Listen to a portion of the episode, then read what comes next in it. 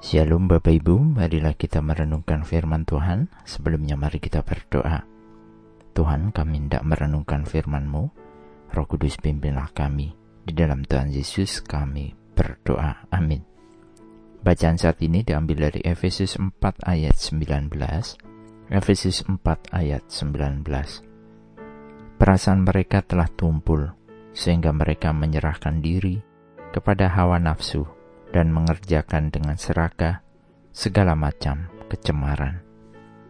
Sebagai umat yang percaya dan telah memperoleh kasih karunia Tuhan, kita diundang untuk memiliki kehidupan moralitas yang baru. Kita diingatkan untuk tidak boleh berperilaku seperti orang-orang yang berjalan dalam kesia-siaan pikiran mereka.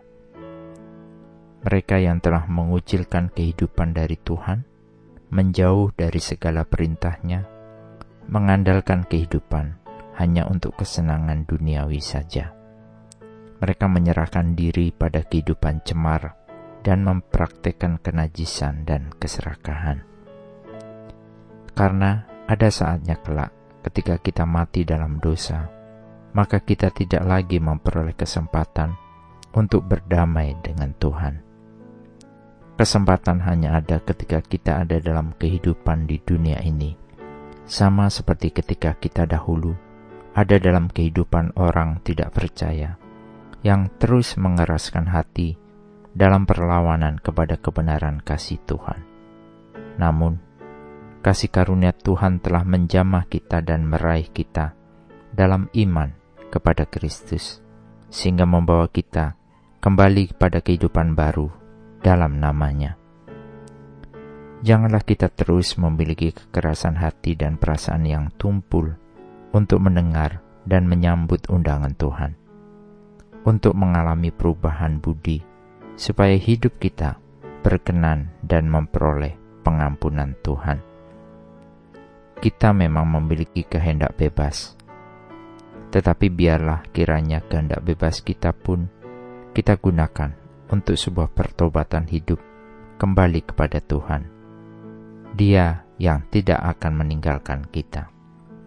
Yohanes 14 ayat 18 menuliskan, Aku tidak akan meninggalkan kamu sebagai yatim piatu. Aku datang kembali kepadamu. Biarlah kita hidup dalam kebenaran Tuhan dan menjauhkan dari kecemaran, karena kita yang telah menerima pengampunan dosa, dan janji hidup baru yang kekal di dalam Kristus Yesus Juru Selamat kita tidak akan dibiarkan dan tidak ada yang dapat merebut kita dari tangan kasih Bapa ketika kita terus mau bersandar kepadanya. Amin. Mari kita berdoa. Bapa Surgawi sungguh kami bersyukur untuk hidup baru di dalam Tuhan. Ajari kami untuk menjaga hidup kami, dan menjauhkan dari keserakahan dan kecemaran diri. Tolong kami untuk hidup dalam jalan yang Tuhan sudah tunjukkan dan pimpinlah kami.